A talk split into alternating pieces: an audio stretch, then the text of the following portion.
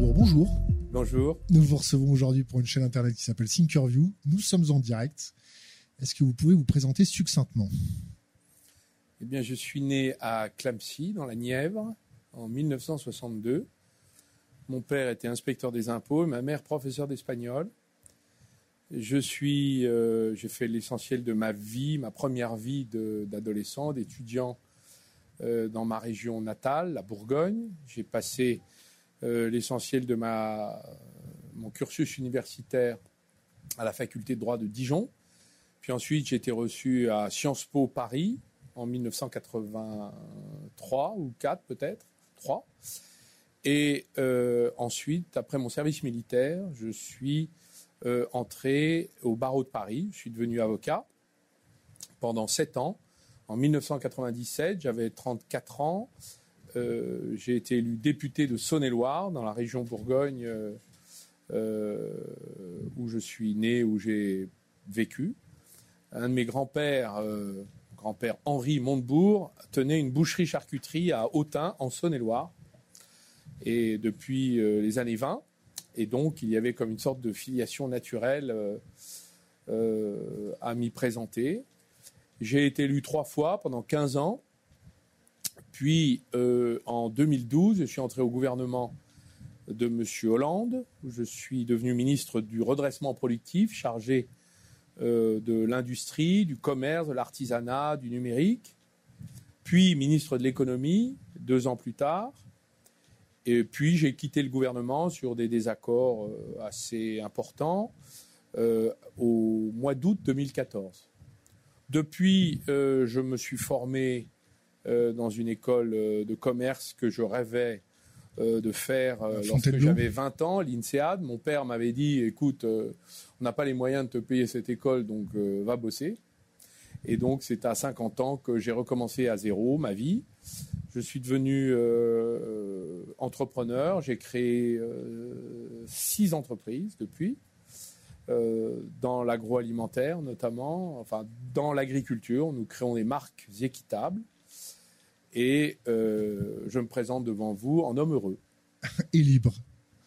À ça, libre, euh, c'est sûr. Alors on va parler un petit peu euh, géopolitique, finance, terrorisme, hacking peut-être, mais surtout Alstom. Est-ce que vous avez vu notre vidéo de Frédéric Perucci Oui, je l'ai regardé avec beaucoup d'attention. D'abord parce que M. Pierucci est un homme qui a payé très cher finalement son patriotisme économique et son patriotisme d'entreprise. Deuxièmement, euh, euh, il a eu le courage d'affronter euh, un État très puissant que sont les États-Unis d'Amérique. Il n'a été aidé finalement que par peu d'institutions, certainement pas son entreprise, qu'il a abandonnée en race campagne. Et donc j'ai beaucoup d'estime pour lui-même, son parcours son tempérament et j'ai admiré la solidité avec laquelle il a, il a recouvré sa, sa liberté et son sens de l'initiative. C'était un haut dirigeant d'Alstom et il a parfaitement expliqué les tenailles euh, euh, de cette espèce de, prise d'otage dans laquelle il a été euh, capturé et qui a conduit pour la France à la perte d'Alstom. Je vais, vous donner du Monsieur le ministre. Monsieur le ministre, est-ce qu'on peut parler intelligence économique? Est-ce qu'on peut parler euh, renseignement économique? Est-ce que la France est suffisamment endurcie pour affronter les comportements prédateurs de nos anciens alliés? Bah, C'est une question euh, à la fois lucide et provocatrice que vous posez là. Euh, lucide parce que, à l'évidence, non à chaque fois, il faut regarder un peu ce qui s'est passé euh, depuis que finalement la France s'est ouverte, depuis que les grandes entreprises ont été reprivatisées euh, à peu près fin des années 80, début des années 90, et donc elles ont été la proie de prise de contrôle par des investisseurs étrangers. Ça a commencé avec Péchinet. Péchinet euh, était le leader mondial de l'aluminium. Il faisait travailler des dizaines, pour ne pas dire des centaines de milliers de Français voilà, et d'étrangers euh, autour de ces installations de fabrication d'aluminium de l'ensemble de la filière qui était intégrée. et y compris la fabrication de ses propres outils de travail. Péchinet a été interdite par l'Union européenne à, l'époque de faire une prise de contrôle sur une entreprise concurrente. Et c'est l'entreprise concurrente qui a pris Péchinet, l'a coupé en morceaux, l'a revendu à la sauvette et à la découpe, et nous avons perdu Péchinet. Il reste euh, deux usines qu'on appelle des smelters, c'est-à-dire les, usines qui fabriquent par réaction chimique l'aluminium, une à Dunkerque et une à Saint-Jean-de-Maurienne. Je me souviens qu'au gouvernement, on en a sauvé une sur le fil euh, à Saint-Jean-de-Maurienne, mais il y a eu beaucoup de pertes et d'abandon euh, à la suite de cette euh, finalement interdiction par l'Union européenne de euh, d'acheter les autres et de transformation finalement de cette entreprise qui était leader européen et mondial. donc pour les Européens trop puissante, curieusement, et donc elle est devenue la proie d'investisseurs. Après, il y a eu Arcelor. Arcelor a fait l'objet d'une OPA inamicale par Mittal un Britannique, euh, non pas indien, mais britannique, qui a euh, pris le contrôle de, Mittal et qui, de pardon, d'Arcelor, et qui a euh, finalement privilégié toujours son activité minière plutôt que son activité de transformation du minerai en métal et en métallurgie et en sidérurgie. Et donc nous avons eu à déplorer à peu près sous tous les quinquennats euh, des prises de décision de défaisance, de fermeture d'usines. Sarkozy a eu Gandrange, Hollande a eu Florange, et ça va continuer. Le prochain sur la liste euh, est connu, c'est Fosse-sur-Mer. Et donc, euh, quand on confie les clés d'une grande entreprise à capacité mondiale, transnationale et au minimum européenne à des décideurs qui n'ont aucun lien avec le territoire français, n'ont aucun intérêt avec l'histoire et la géographie française, le résultat est toujours le même. Je peux continuer la litanie. Euh, ensuite, nous avant, avant, avant de continuer la litanie, je vais vous reposer ma question. Mais c'est une litanie, malheureusement. Ma question était sur les questions de renseignement économique, d'intelligence économique. On en est où pour protéger les entreprises françaises? Mais vous voyez bien que la question euh, ne se pose même pas en termes de renseignement économique. Pourquoi? Parce que euh, les renseignements, tout le monde les a. Il suffit de lire Internet pour savoir euh, ce qui se prépare euh, sur telle ou telle entreprise. il suffit de regarder les choses et de les analyser froidement. D'ailleurs, les analystes eux-mêmes donnent les informations. Donc, ce n'est pas du renseignement économique, c'est du courage politique dont nous manquons. Renseignement économique, c'est pas très compliqué. Il n'y a pas besoin d'avoir fait Polytechnique pour comprendre que nous sommes dans une guerre économique et que les États s'adossent aux entreprises multinationales qui ont euh, des racines dans ces euh, nations-États ou États-nations et qu'elles construisent des stratégies de prise de contrôle. Euh, et donc, c'est pas très compliqué de comprendre que nous sommes nous-mêmes avec des entreprises qui ont une taille certes mondiale, mais petite par rapport aux entreprises qui sont rattachées aux deux grands empires, la Chine et l'Amérique. Nous voyons bien que nous sommes vulnérables. Donc la stratégie qui devrait consister à construire des conglomérats européens ou des conglomérats franco-français que nous pourrions faire, c'est-à-dire renforcer par plusieurs métiers un métier quand il est seul pour éviter des prises de contrôle et avoir des niveaux de euh, consolidation capitalistique qui nous permettent d'échapper à la proie, à être, euh, au prédateur, à devenir une proie. C'est ça que je voulais dire. Et en vérité, euh, le renseignement économique est totalement inopérant de ce point de vue-là. C'est-à-dire. occupe en France? Normalement, c'est le Premier ministre qui est chargé de ça. C'est une mission interministérielle auprès du Premier ministre. C'est lui qui est chargé de collecter les informations, de se préoccuper des manœuvres euh, qui pourraient concerner nos entreprises. Mais vous savez, les manœuvres euh, qui concernent nos entreprises quand on les a perdues, Alstom, Technip, Lafarge, euh, Alcatel, Hein, c'était les quatre autres dans la litanie que je voulais vous proposer de développer. Ces entreprises-là, euh, c'est d'abord leurs dirigeants le problème. C'est eux qui euh, vont se vendre, qui touchent d'ailleurs euh, les bénéfices de cette vente. Chèque à l'appui, retraite chapeau garantie, ce qui est arrivé à M. Cron à la tête d'Alstom, ce qui est arrivé à, à M. Pilinco à la tête de Technip Voilà. Euh, je crois même que le président de Lafarge, qui était français, euh, qui a vendu à Holcim, nous aurions pu faire tout autre chose. Nous aurions pu faire une alliance Alstom-Mitsubishi. Nous aurions pu imaginer, par exemple, euh, une alliance ou une prise de contrôle par Saint-Gobain de Lafarge. On aurait eu dans le BTP, c'était pas absurde, le ciment et le verre, c'était pas absurde. C'est des métiers voisins, c'est des marchés à peu près communs. On aurait pu imaginer ça, ou Bouygues et, euh, ou je ne sais quel autre. Donc, on peut construire des stratégies alternatives. Le problème, c'est que les dirigeants que nous avons euh, font leur coup en douce. Euh, et quand ils ont, par exemple, comme c'était le cas Technip, l'État à leur capital, ils arrivent à convaincre l'État. C'est ça qui est incroyable. Quand Technip, Technip, qu'est-ce que c'est? Prenons cet exemple. C'est comme une entreprise de pas loin de 100 000 salariés dans le monde. C'est une des cotations du CAC 40. C'est le spécialiste français euh, euh, du pétrole, qui est né de l'Institut français du pétrole, qui a été créé par le général de Gaulle, avec tous les brevets de la recherche sur euh, le forage pétrolier. Payé avec nos impôts. Oui, exactement. Bah, les contribuables ont tous, ont tous participé peu ou prou. La sidérurgie, ils l'ont sauvé plusieurs fois. Alstom, ils l'ont nationalisé une fois.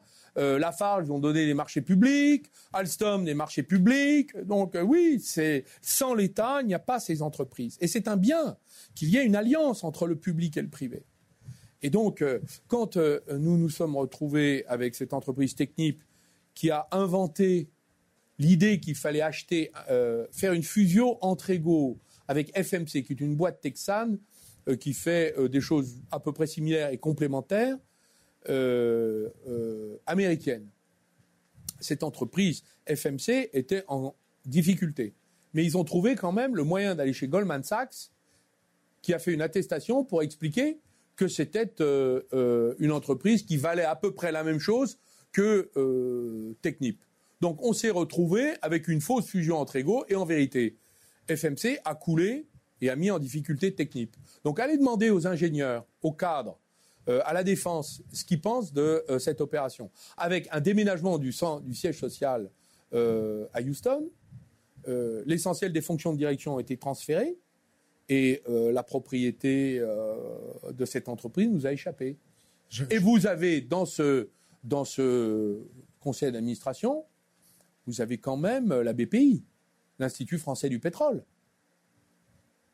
Et il y a une personne qui s'est opposée dans le vote.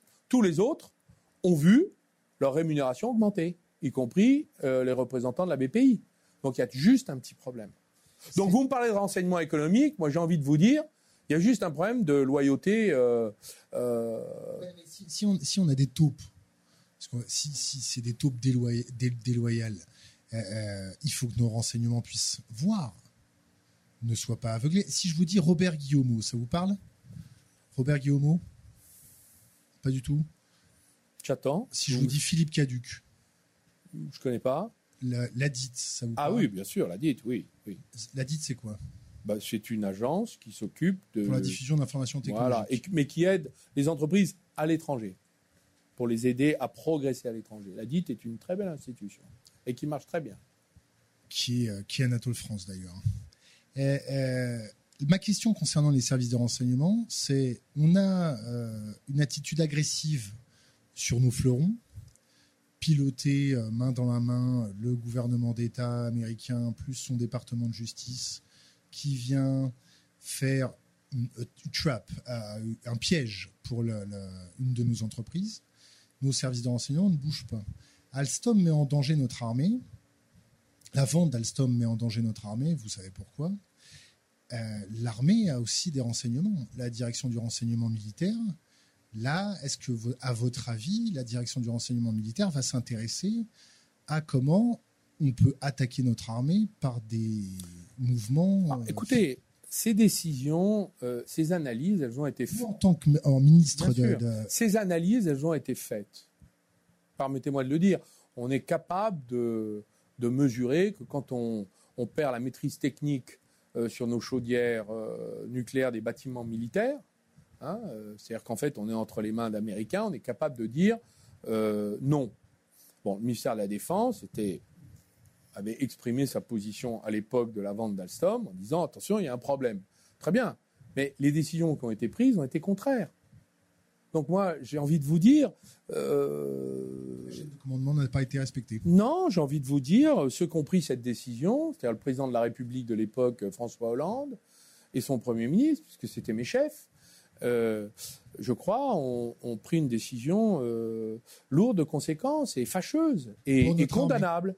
Et condamnable. Donc moi, j'étais contre. Euh, j'ai perdu à l'arbitrage, on a rattrapé après les choses, mais en fait, je pense qu'il ne fallait pas vendre cette, cette entreprise. Mais tous les éléments étaient sur la table. Donc on ne peut pas dire qu'il n'y ait pas eu éclairage de, l'esprit de nos dirigeants. Est-ce qu'on peut appeler un chat un chat? Est-ce que ces personnes ont fait preuve de, de nonchalance? Est-ce que ces personnes ont fait preuve de forfaiture? Est-ce que ces personnes ont fait preuve de, quoi d'ailleurs? De courage? Moi, je dirais que c'est d'abord le, conformisme. On ne s'oppose pas aux Américains, premièrement. Deuxièmement, on ne va pas se mettre à dos euh, la presse. Puis troisièmement, euh, à quoi bon et pourquoi faire? Qu'est-ce que ça nous rapporte d'aller botter les fesses à un Américain? Et c'est comme ça que ça s'est décidé. Pour moi, c'est de la, euh, c'est de l'inconséquence et euh, on n'est pas très loin de l'incompétence. Je vais vous dire pourquoi. une fois, il y a eu un président de la République qui a dit non aux Américains à l'ONU, c'était M. Chirac avec M. de Villepin. Euh, j'étais très fier d'être euh, citoyen de ce pays. J'étais député à l'époque. Et j'ai applaudi euh, la décision qui a été prise.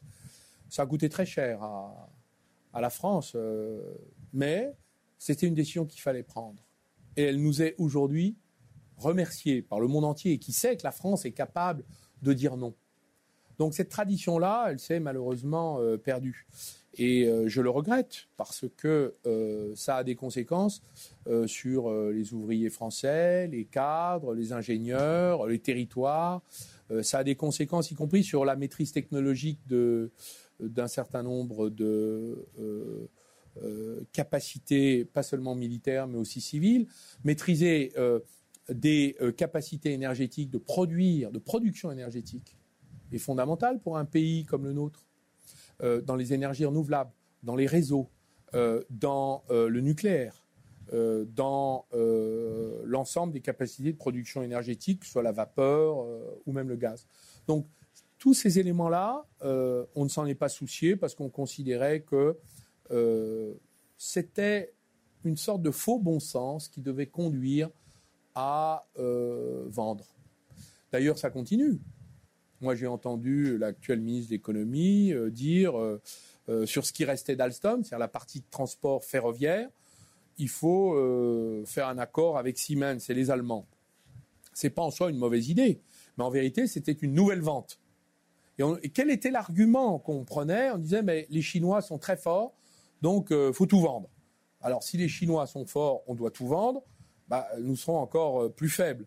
Donc il faut juste, euh, je crois, euh, mesurer les rapports de force, construire une stratégie industrielle de long terme. Moi, je suis favorable à ce qui est euh, une sorte de fil rouge transpartisan sur les questions industrielles de guerre économique. Parce qu'on ne peut pas avoir des politiques qui divergent à chaque changement électoral. Ce n'est pas possible.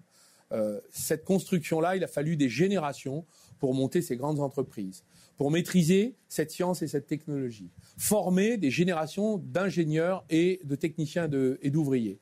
Et euh, ça part comme ça en fumée, par des décisions inconséquentes et qui, pour moi, sont essentiellement euh, imprégnées de lâcheté. Donc, on vous appelle le vendredi soir pour euh, la vente le dimanche matin, c'est ça? Vous parlez de guerre économique, vous parlez de défense. Est-ce que le ministère de la Défense est impliqué dans la guerre économique? Vous savez que le ministère de la Défense euh, euh, dépense ou gère, euh, je crois, si ma mémoire est bonne, 16 milliards de dépenses militaires qui ont des conséquences industrielles. C'est le premier ministère de l'industrie en France, le ministère de la Défense. donc ce n'est pas un petit ministère. et dans, je me souviens que dans, dans les décisions interministérielles, l'évocation du dossier, la défense était réticente et avait exprimé des positions de réticence. Mais euh, comme vous savez, c'est le président de la République qui est le chef des armées. Donc c'est lui qui décide pour le compte du ministère de la Défense. Donc voilà euh, la, conséquence de ce que ce type de décision remonte euh, toujours en haut sur des intérêts qui pour moi sont mélangés ou matinés de toutes sortes de considérations, parfois même politiciennes, mais très peu de nature stratégique pour défendre les intérêts de notre pays. Je, viens à ma deuxième question. Est-ce que vous pensez que notre comment comment vous la formulez? Est-ce que vous pensez que notre chaîne de commandement industrielle est vérolée par des, des gens travaillant pour des puissances étrangères? Bah, écoutez, moi, je suis frappé de voir que d'abord les dirigeants de ces entreprises, euh, la première chose, le premier réflexe qu'ils ont, c'est de vendre.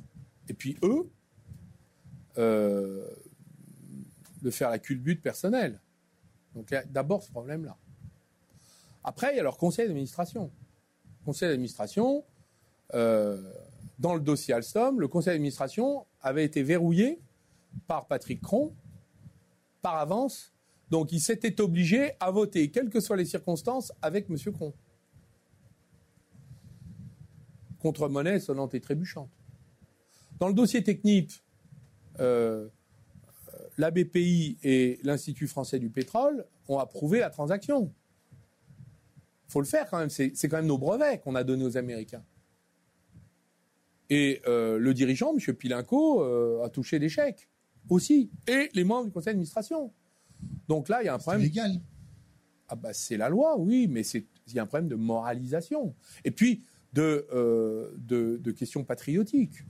C'est d'ailleurs la raison pour laquelle j'ai arraché, quand j'étais à Bercy, ce décret que la presse euh, a, affublé de mon nom, qui s'appelle le décret du 14 mai 2014, qui permet au ministre de l'économie, sans contre-saint, bien, sans de bloquer tout investissement étranger dans une vente à caractère stratégique dans sept secteurs l'eau, la santé, l'énergie, le transport, la défense, les jeux et, je crois, euh, les télécommunications.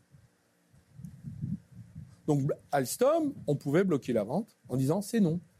Comme le font d'ailleurs la quasi-totalité des grandes puissances.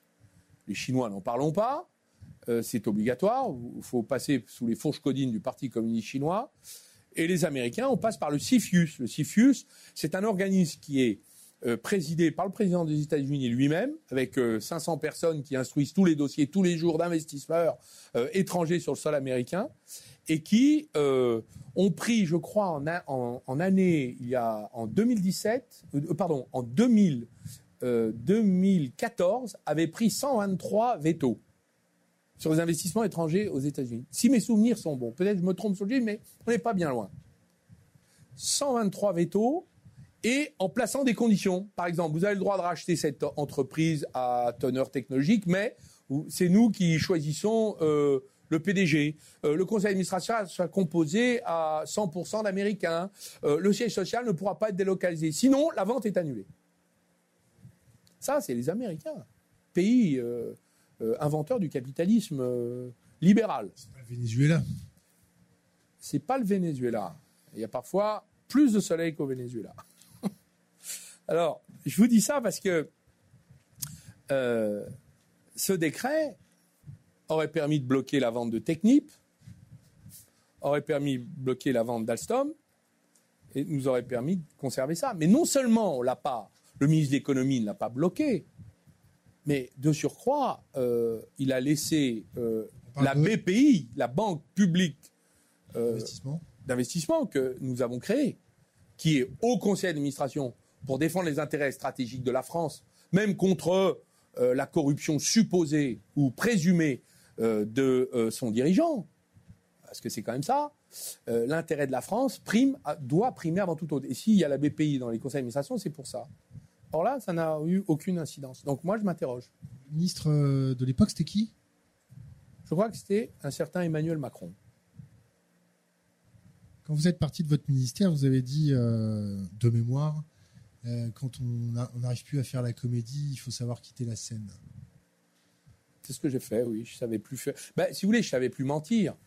Je vais pas passer ma vie à raconter des histoires aux Français, à moi-même, à mes enfants déjà et aux citoyens. Donc quand on n'est pas d'accord, on a deux solutions quand on n'est pas d'accord. On se tait et on raconte quelque chose dans lequel on ne croit pas, ou alors on dit la vérité et on s'en va. C'est ce que j'ai fait. Voilà. La vérité, euh, voilà, sur les politiques qui ont été menées par euh, euh, François Hollande et Emmanuel Valls à l'époque, c'était des très mauvaises décisions. Voilà, donc je l'ai dit. Ils sont comptables de leurs décisions? Bah oui, le président Hollande n'a pas pu se représenter, je vous le rappelle. Et M. Valls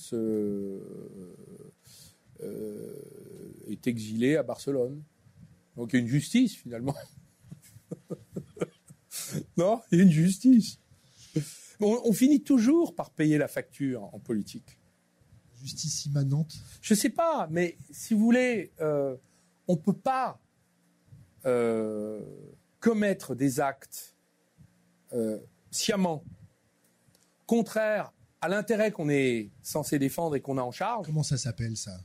Ça s'appelle être un traître. Bah, ça, c'est votre mot, monsieur.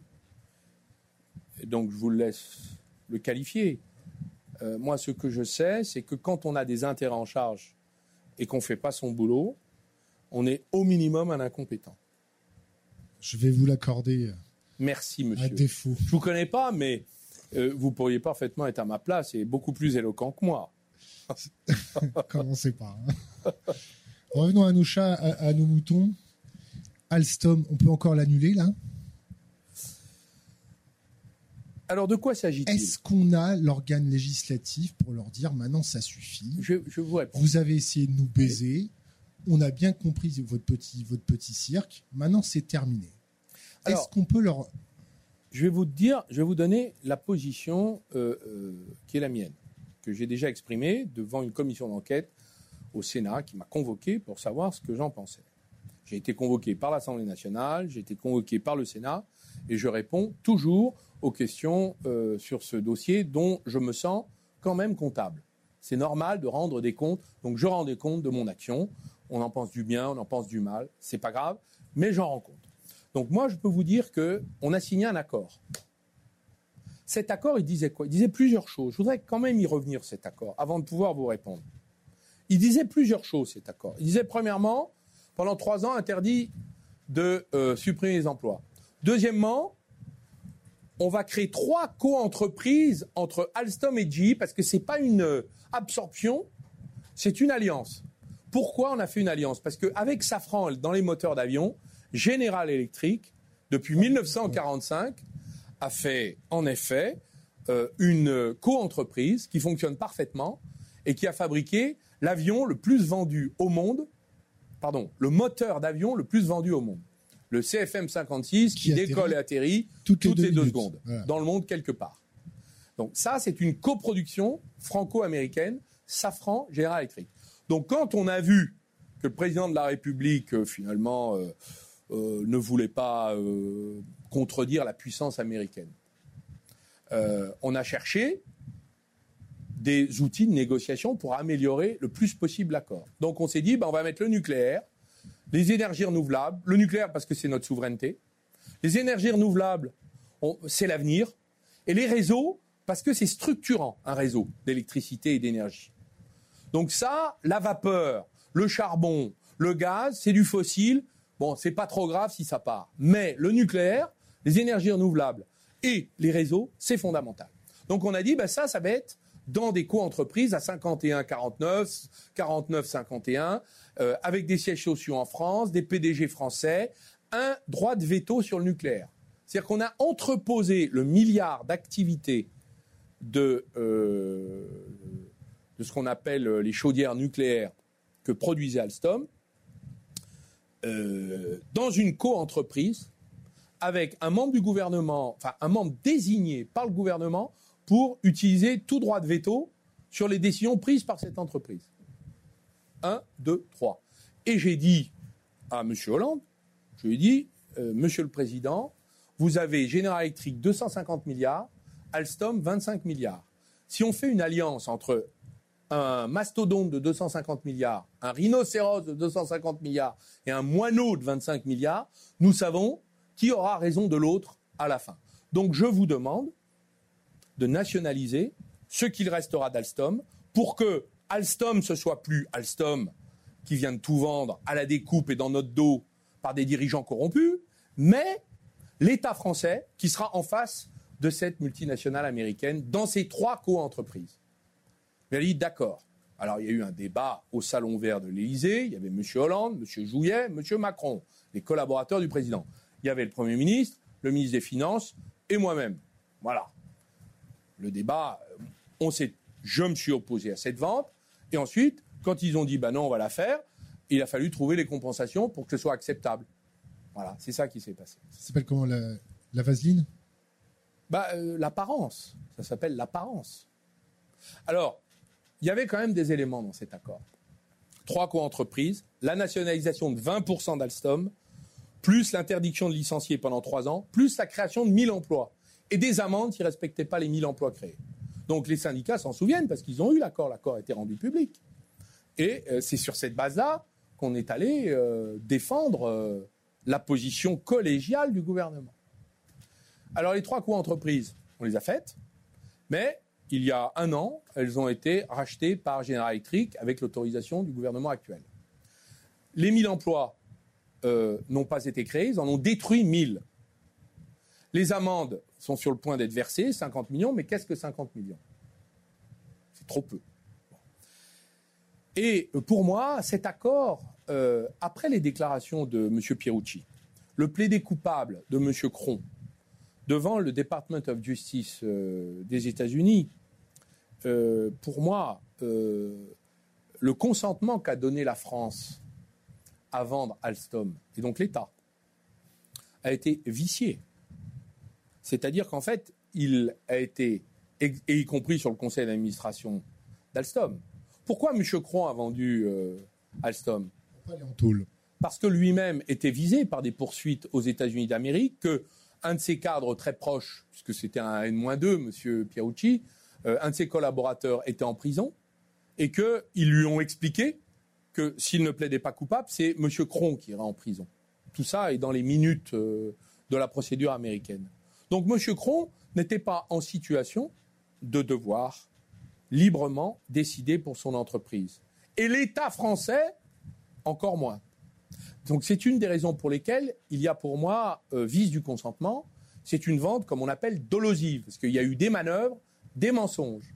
Et donc, normalement, dans la théorie générale des obligations, lorsque vous signez un contrat sous la pression de la contrainte, menacé que vous êtes, sous l'emprise d'un chantage, d'un risque de raquette, vous allez devant un tribunal et vous dites j'ai été floué, je fais annuler la vente et retour en l'état antérieur. C'est exactement ce que soit l'entreprise Alstom pourrait faire aujourd'hui, soit l'État français pourrait faire. L'État français ne le fait pas. Est-ce que ça veut dire qu'on est tenu par les couilles par les Américains? Bah, les Américains disposent de, moyens importants. Ils l'ont fait, ils ont fait cette opération à Siemens, ils l'ont fait outre Alstom à la BNP, ils l'ont fait à euh, Alcatel, et à chaque fois, ça s'est traduit par des rachats. Donc, euh, il va falloir maintenant prendre des mesures de, de résistance et de protection. Donc, les ventes pour ça que je suis favorable aujourd'hui. Je serai le ministre d'économie, je saisirai euh, le tribunal compétent pour faire annuler la vente. Et je ne vois pas comment il pourrait refuser cette annulation. On reviendrait en l'état antérieur. Ça serait très désagréable pour les actionnaires euh, d'Alstom. Ce serait très désagréable pour M. Cron. Ce serait aussi très désagréable pour les banquiers d'affaires, les avocats qui ont travaillé sur cette affaire, parce qu'ils euh, risqueraient d'avoir chaud à leur matricule. Mais euh, ce serait un très grand bien pour la France. Et derrière, on subit les mesures de rétorsion américaines. Ils nous privent de renseignements, ils nous privent de tout ça. Est-ce que la France n'est pas devenue une puissance de moyenne impuissance? Ben, Si vous voulez mon avis, moi je considère qu'on est devenu une colonie numérique des États-Unis d'Amérique, avec les GAFA qui nous prennent nos données. Euh, donc il y a aujourd'hui même euh, des Américains qui sont fondateurs de Facebook, par exemple, qui proposent le démantèlement des GAFA. Il y a des économistes européens qui ont proposé aujourd'hui de couper en morceaux et en rondelles les GAFA. Donc il faudra bien y, venir, soit du côté américain, soit du côté européen.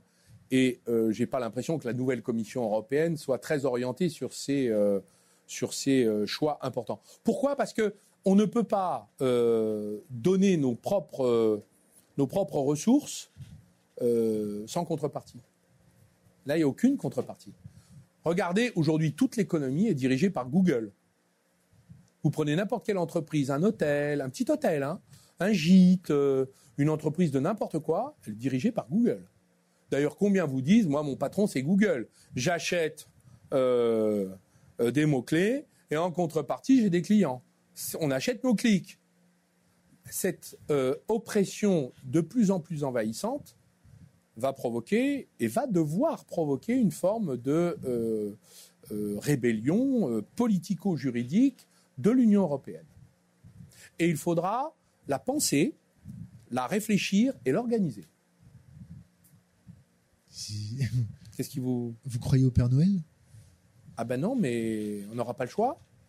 Pourquoi? Parce que cette oppression économique, elle est appauvrissante, elle nous appauvrit on s'adapte ou on s'adapte pas, on s'adapte, on combat, ou on s'adapte et, on combat?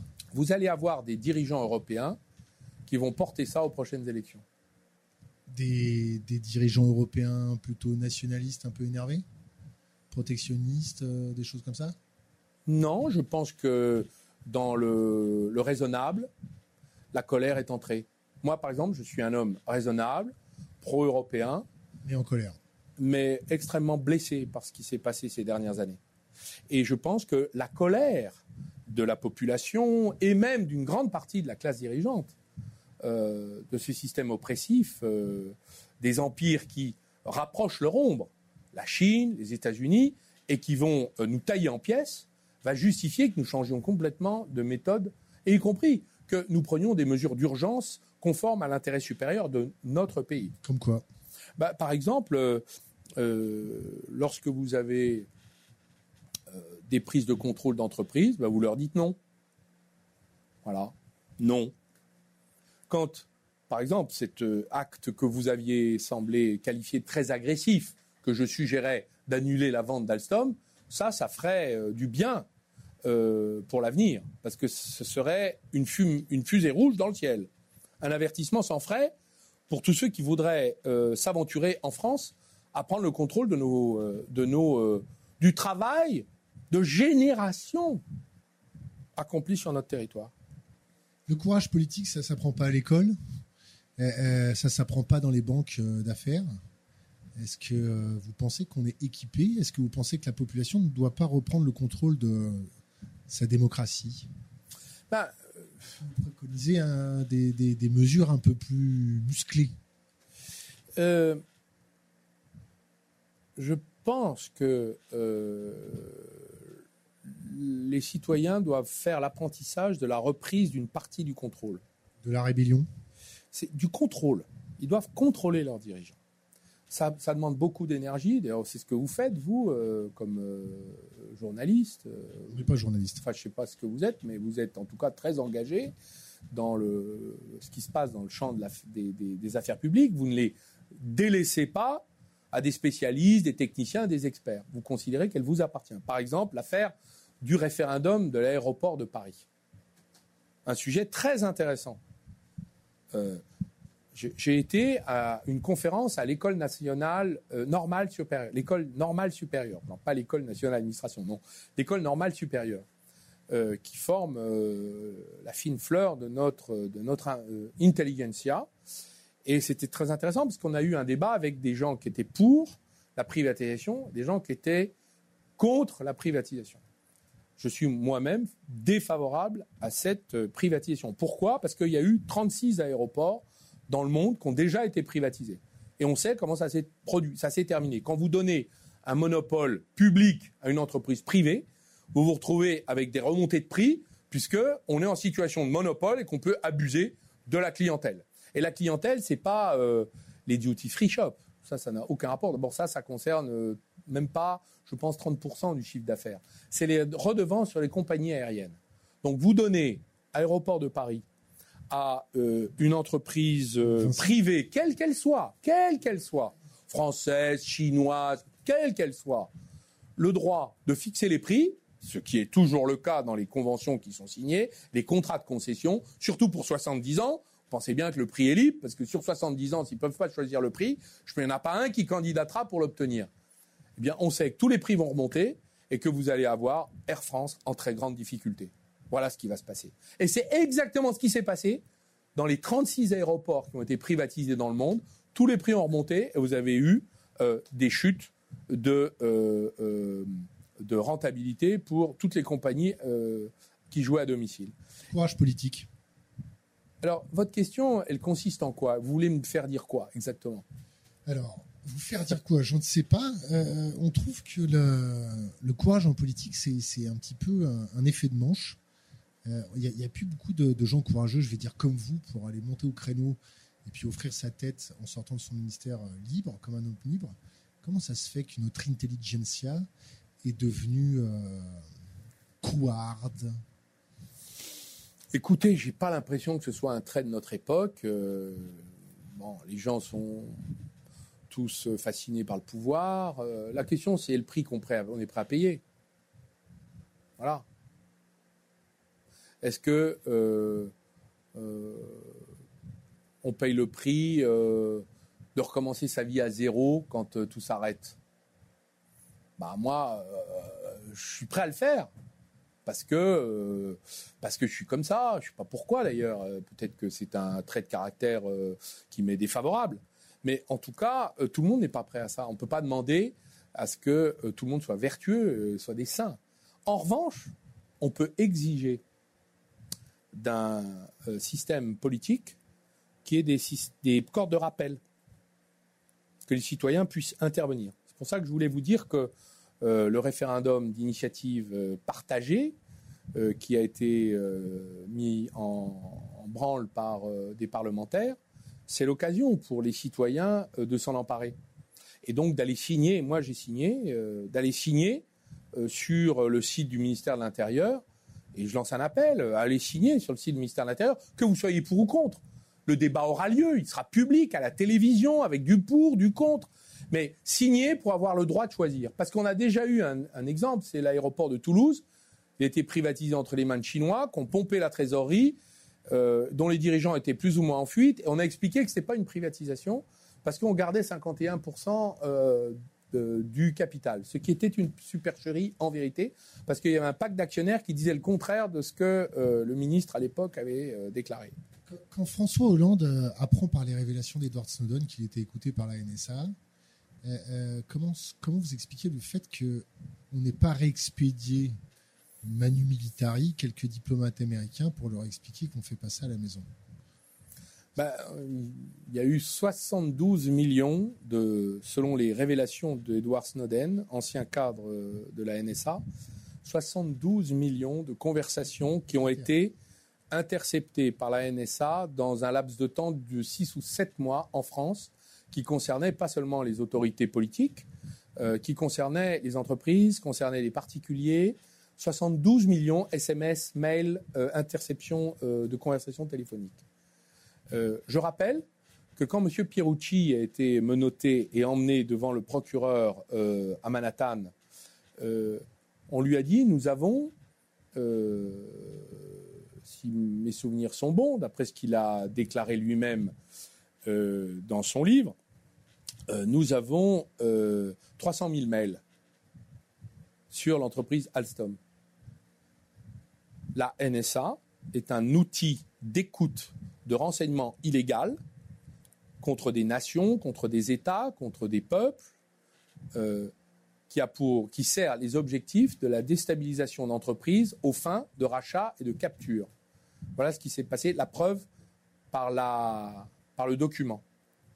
Donc quand il y a eu ces 72 millions euh, de, de, de fuites, d'interceptions, la France est rangée non pas du côté de Snowden, mais du côté des États-Unis d'Amérique. Il y a même eu un incident, le président péruvien, qui avait son avion officiel, qui décollait de Moscou en Russie, où Snowden avait demandé l'asile politique, était confiné dans une pièce sans douche et sans lumière pendant plusieurs mois. Les Américains ont soupçonné le président péruvien d'avoir emmené dans sa soute à bagages le pauvre Snowden pour l'emmener dans son pays, lui accorder l'asile politique à son tour après la Russie. Quelque chose comme ça. De façon nocturne, euh, les États-Unis ont demandé, lorsque le survol de l'Europe a commencé par l'avion du président péruvien, la fermeture des frontières. Espagne, accordé. Italie, accordé. Angleterre, accordé. Allemagne, refusé. France, accordé. Donc l'avion s'est posé à Vienne. Euh, les inspecteurs euh, viennois ont fait un tour, n'ont rien trouvé évidemment.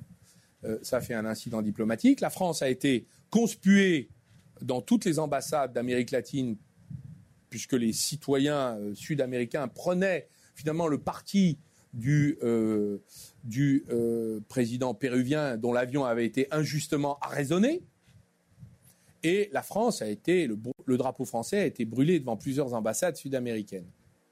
Et ensuite, il y a eu le voyage à Washington, quelques mois plus tard, auquel j'ai participé. Lors de la conférence de presse commune entre le président François Hollande et le président Barack Obama, il y a eu trois phrases sur l'affaire Snowden. On en a parlé, on a traité le problème, et nous sommes maintenant d'accord. Il n'y a pas eu de questions, parce qu'il n'y avait que six questions qui ont été posées. Il y en a une qui était sur les six questions. Et l'affaire en est restée là. Pourquoi nous en sommes là? Parce que la France et les États-Unis ont une tradition d'imbrication extrêmement, je vais dire, euh, forte.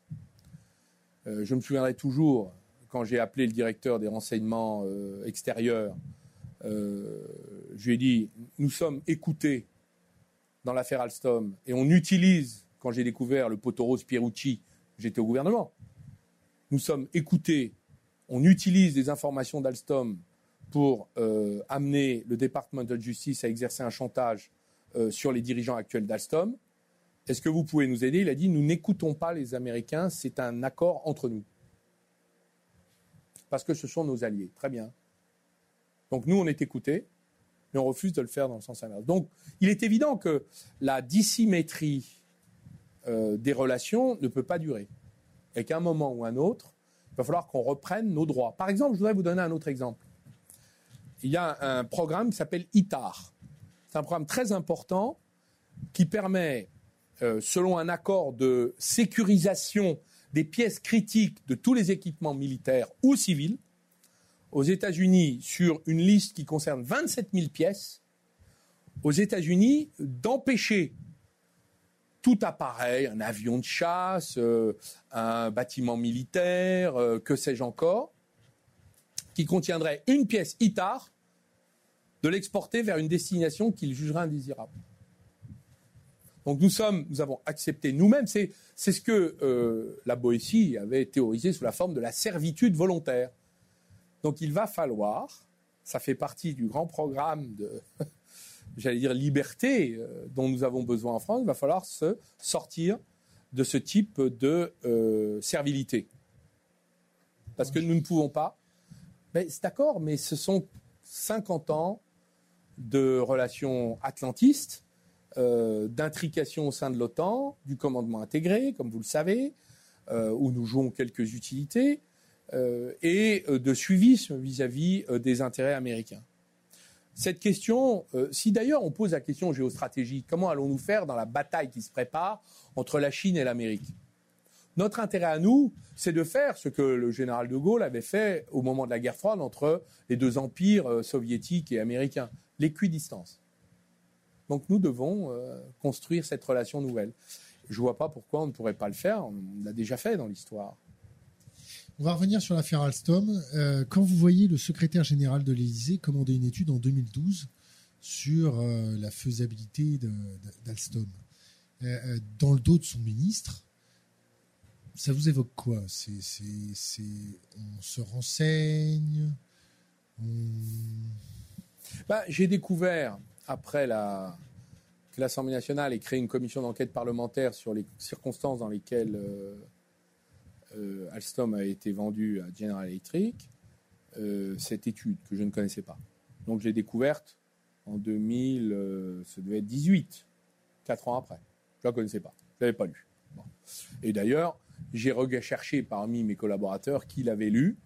Et en fait, je crois que personne ne l'avait vraiment lu, il n'y avait attaché de l'importance puisque c'était une commande qui avait été présentée comme venant des services. Mais nous, les services ne commandent pas. Les services, monsieur, ce sont les services qui sont sous mon autorité. Donc c'était l'agence de participation de l'État. 300 000 euros? Oui, c'est ça. Ils ont un budget pour commander toutes sortes d'études dans le cadre de leur mandat.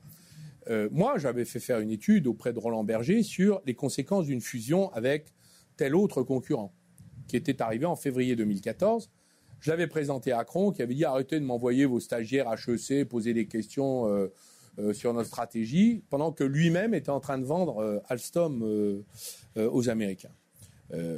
ça, c'est un acte de déloyauté et de trahison. Cron vous a menacé, non, d'un plan social à 5000 personnes? Ah ben, évidemment, quand on est entré dans le, dans le moment de vérité, je l'ai fait convoquer d'ailleurs chef à la sortie de son avion pour lui demander de quoi il s'agissait on ne vend pas une entreprise qui vit de la commande publique, euh, qui euh, a une relation stratégique avec notre indépendance euh, militaire et stratégique, et une entreprise qu'on a nationalisée en 2003, c'est le président Sarkozy qui avait fait ça, pour sauver Alstom.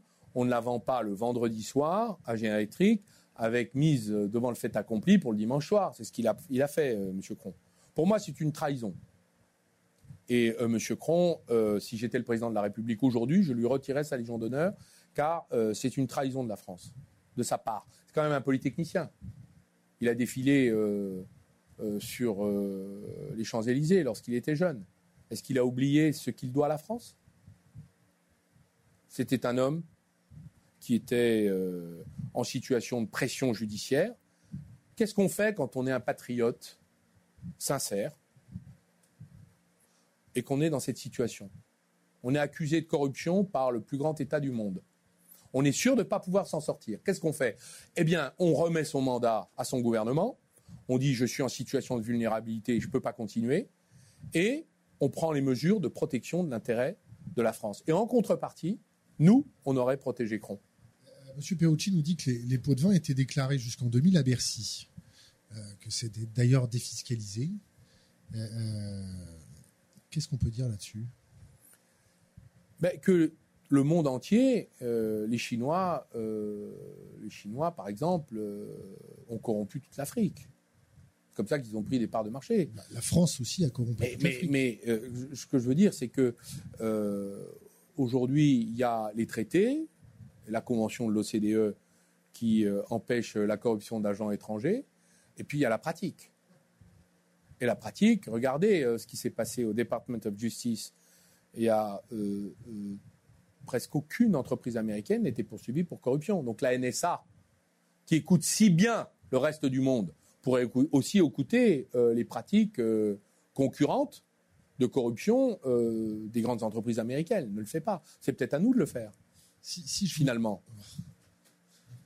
Si je vous dis pacte de corruption, si je vous dis 600 euh, millions euh, d'euros d'honoraires versés à la suite d'Alstom, on, a arrosé tout le monde, tout le monde se tient par. par bah, écoutez, euh, bon, officiellement, ce sont des avocats et des banquiers qui ont mené les opérations. Bon, voilà, tout Paris avait été loué par General Electric, les agences de communication, les, les banquiers d'affaires, et euh, les avocats, les grands cabinets avocats. Très bien, souvent américains. Très bien. Bah, il y a une justice, la justice enquête, on verra bien ce qu'elle découvrira. Le parquet national financier est saisi Il s'est saisi. Il s'est saisi. Mm. Qui, a mis le procureur du parquet à la tête du parquet national financier? Pardon? Qui, qui, a, qui, qui, a, nommé le procureur du parquet national financier? Qui, a nommé le magistrat? Ben Là, il est vacant, le poste. Hein, il est vacant, comme vous le savez, donc c'est Madame le garde des Sceaux qui va nommer. Mais il faut le savoir, c'est tout. Parlons un peu d'Europe. Est-ce que l'Europe nous protège? Est-ce que l'Europe a des chevaux de Troie qui foutent la France dans la merde? Vous, pouvez préciser votre question euh, un peu provocante? En, termes d'économie, est-ce que l'Europe protège la France? Bah, L'Europe déjà protège pas l'Europe et les Européens. Oui, je suis vraiment provocant. Non, non, parce que j'ai compris votre question maintenant. Euh, mais c'est une question tout à fait pertinente. Euh, les Américains et les Chinois se livrent une guerre sans merci en ce moment sur le plan commercial.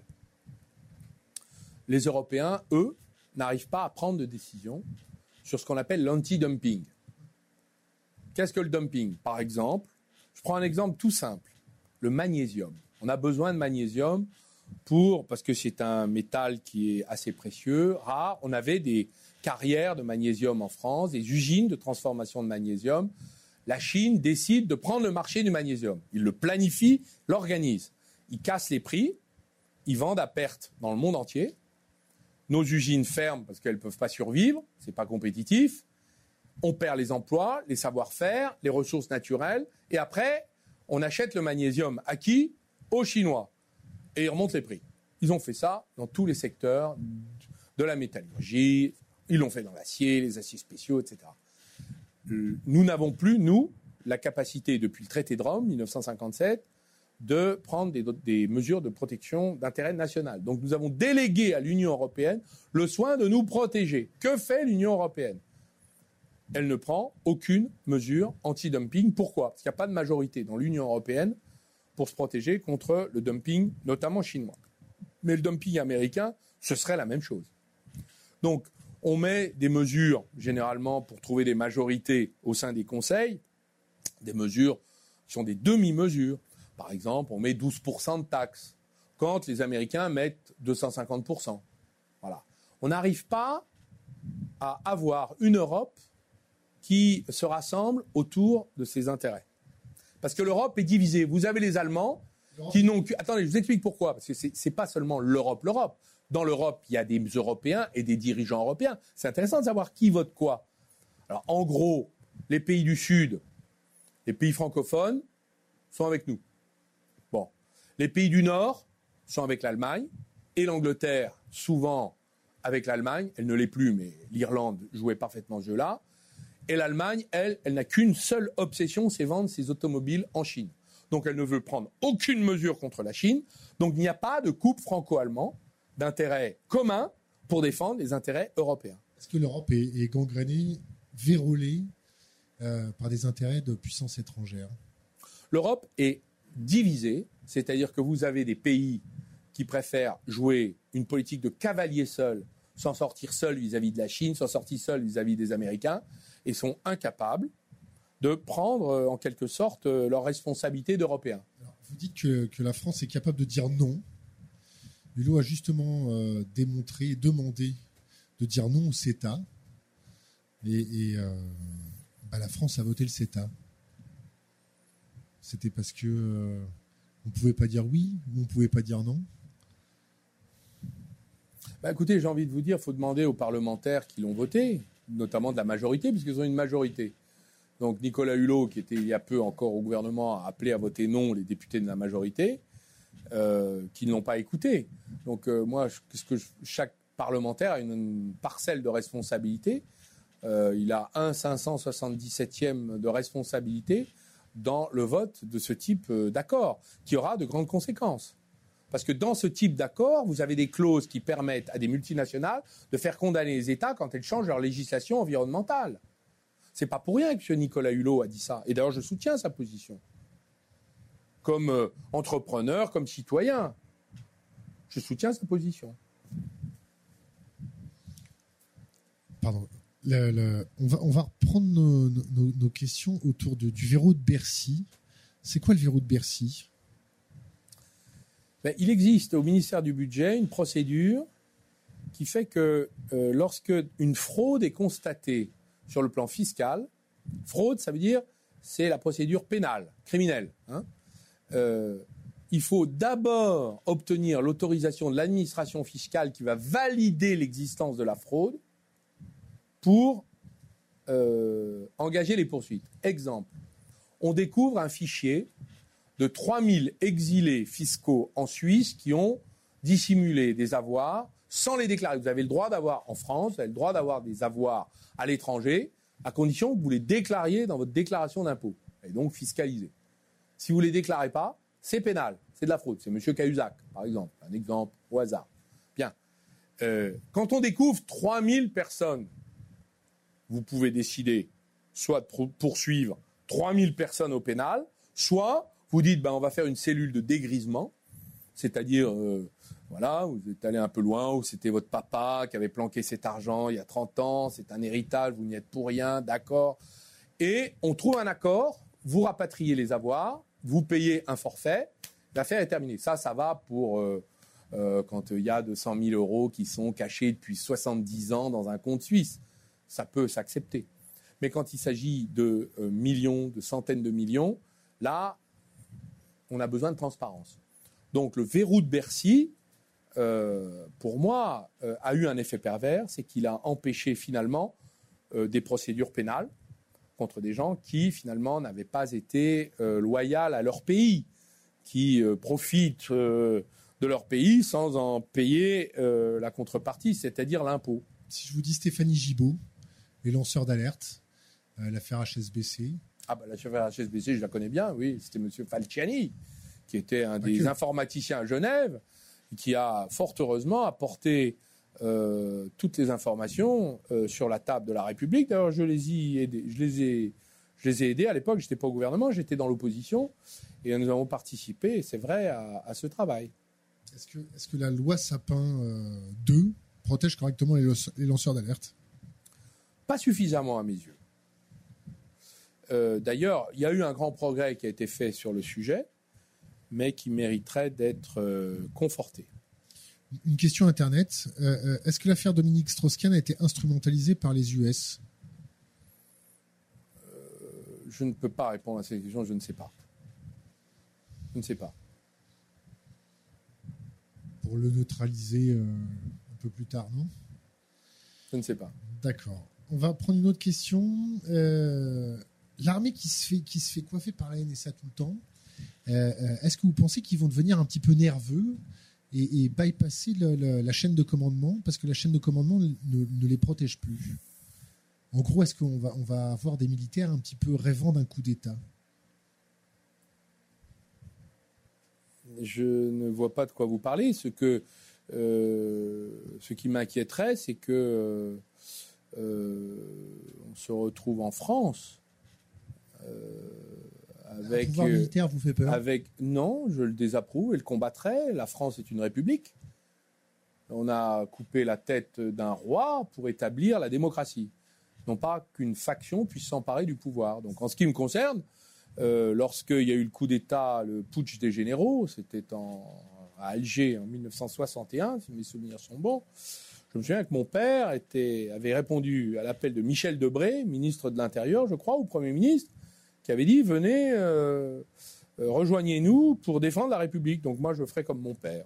Je suis contre euh, les prises de pouvoir par la force. Je suis pour l'expression démocratique. Je suis d'ailleurs l'auteur d'un projet de sixième République que j'ai rédigé il y a presque dix ans maintenant et qui proposait d'améliorer les processus démocratiques, augmenter la transparence, permettre finalement à ce que les intérêts de la nation soient mieux préservés euh, je crois qu'on peut faire beaucoup de progrès aujourd'hui euh, dans euh, les mécanismes démocratiques. Le RIC, ça vous parle? Le Référendum d'initiative citoyenne. Oui, je, suis favorable au, RIC. D'ailleurs, je l'avais proposé lorsque j'étais parlementaire. Je n'avais pas obtenu de majorité dans mon groupe à l'époque. je l'ai proposé dans la Sixième République. Il y a un RIC parce qu'on en a besoin. On a besoin de temps en temps que les citoyens reprennent le contrôle. Il ne s'agit pas de faire comme les Suisses, de voter tous les dimanches. Tous les dimanches, il y a un référendum en Suisse.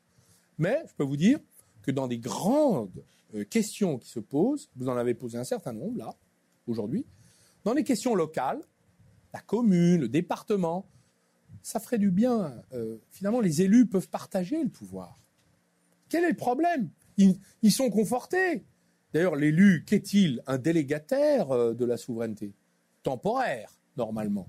Donc, euh, moi, je trouve que ça ferait du bien, euh, ça fortifierait la démocratie dans notre pays. Et l'esprit public, comme on dit. Si, on parle un peu gilet jaune, est-ce que vous pensez que la crise des gilets jaunes se gère correctement en termes de maintien de l'ordre?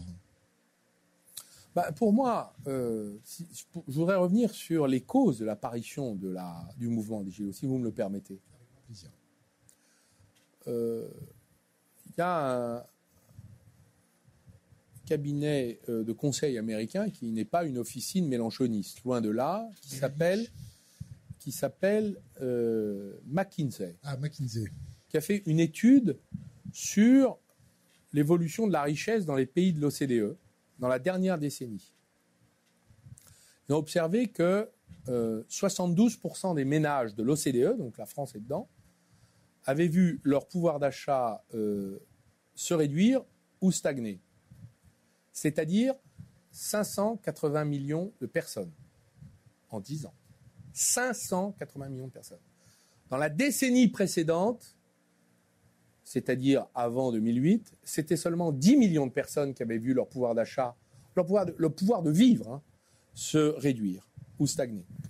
Donc vous avez 72% des ménages qui se sont appauvris dans la décennie qui vient de s'écouler. Et pendant ce temps-là, l'économie a continué à créer de la richesse. Que s'est-il passé? 82% de cette richesse est allée se concentrer sur 1% des patrimoines et des individus. Donc là, vous avez les causes de la révolte. Alors j'ai pour familiarité de dire que euh, lorsque j'ai quitté le gouvernement, c'était sur un désaccord sur la préparation du budget je voulais qu'on mette fin à l'austérité budgétaire qui a fait payer finalement les ménages et les familles en France le prix de la crise, ce qui continue d'ailleurs.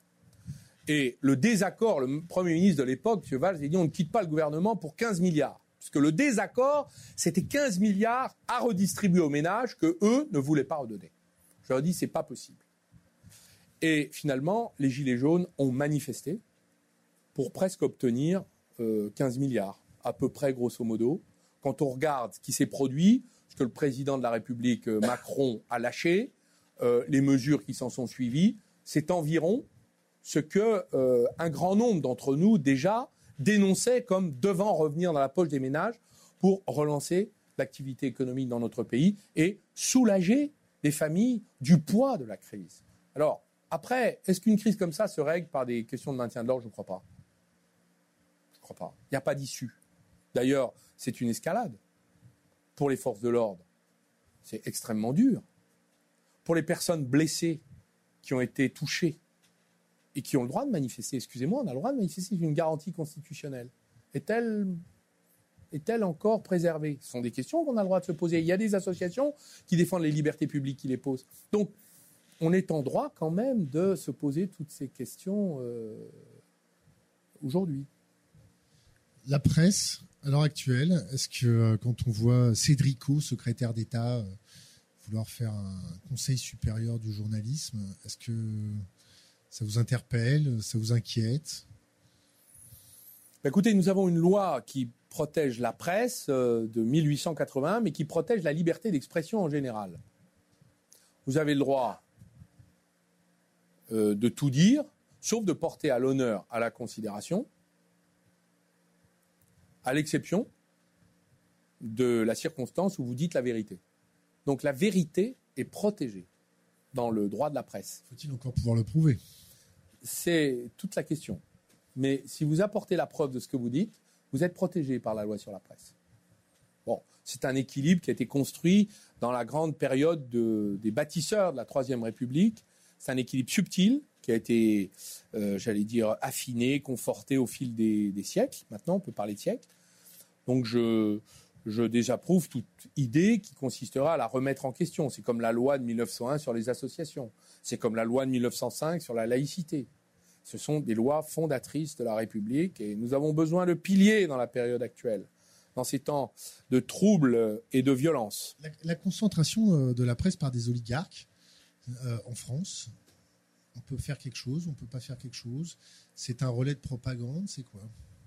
Bah, vous, avez un, problème, c'est que comme la presse est en décrépitude et qu'elle ne peut plus gagner sa vie, vous avez des investisseurs forcément riches qui ont déjà fait leur fortune et non pas des entrepreneurs qui peuvent espérer gagner leur vie en euh, construisant des journaux euh, qui prennent le contrôle de journaux. Donc là, vous avez le sujet de la protection de la liberté de conscience des journalistes. Euh, il existe des mesures de protection par des statuts des rédactions. Normalement, l'actionnariat doit être distingué et doit être distingué de la direction, j'allais dire, intellectuelle ou idéologique du, journal. Normalement, il devrait y avoir ces distinctions. C'est pas très compliqué de l'imposer. Le législateur pourrait le faire. Il y a déjà eu des tentatives dans le passé. On peut même faire une loi où tout le monde sera d'accord. On peut le faire.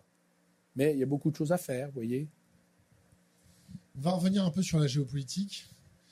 La Chine, on peut leur faire confiance ou pas? Qu'est-ce que vous voulez dire? Vous pouvez préciser votre question? Est-ce qu'un deal avec la Chine est respecté? Écoutez, vous posez la question de façon, euh, je dirais, euh, euh, pour moi, c'est difficile de répondre à votre question. Est-ce que vous avez déjà assisté à des deals avec des Chinois? Oui, bien sûr. c'est compliqué, mais avec les Anglais aussi, vous savez, c'est difficile. Je vais vous le dire. D'ailleurs, avec toute culture différente de la nôtre, c'est toujours difficile. Bon, donc dans la négociation. Oui, et puis même dans l'exécution aussi, c'est compliqué. Non, ce que je voudrais dire, c'est que euh, qu'est-ce que une Europe qui est en train de se fracturer? Ce que je ne souhaite pas.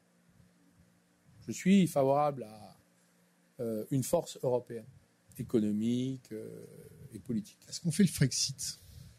Bah non, non. D'ailleurs, on avait fait chiffrer ce que donnerait le Frexit. Le Frexit ça nous coûterait extrêmement cher. Moins 12, une perte de 12 points de PIB. D'ailleurs, pour ça qu'il y a peu de gens qui, s'aventurent à le demander. Euh, donc soyons. Pourquoi? Parce qu'on a la monnaie unique. Les Anglais, eux, n'ont pas de monnaie unique. Ils avaient la livre sterling. Donc, je pense que nous pouvons parfaitement euh, être lucides là-dessus. En revanche, l'Union européenne ne peut pas continuer à fonctionner comme elle fonctionne. Ça, ce n'est pas possible. Et donc, comment, dans une Europe qui se fracture, comment fait-on avec des États-Unis qui se comportent de façon de plus en plus impérialiste et des Chinois qui se comportent de façon de plus en plus impérialiste? Quelle est notre stratégie? Est-ce qu'on tend la main à la Russie? Bah, Déjà, euh, la question, ce n'est pas la question russe, c'est d'abord la question européenne.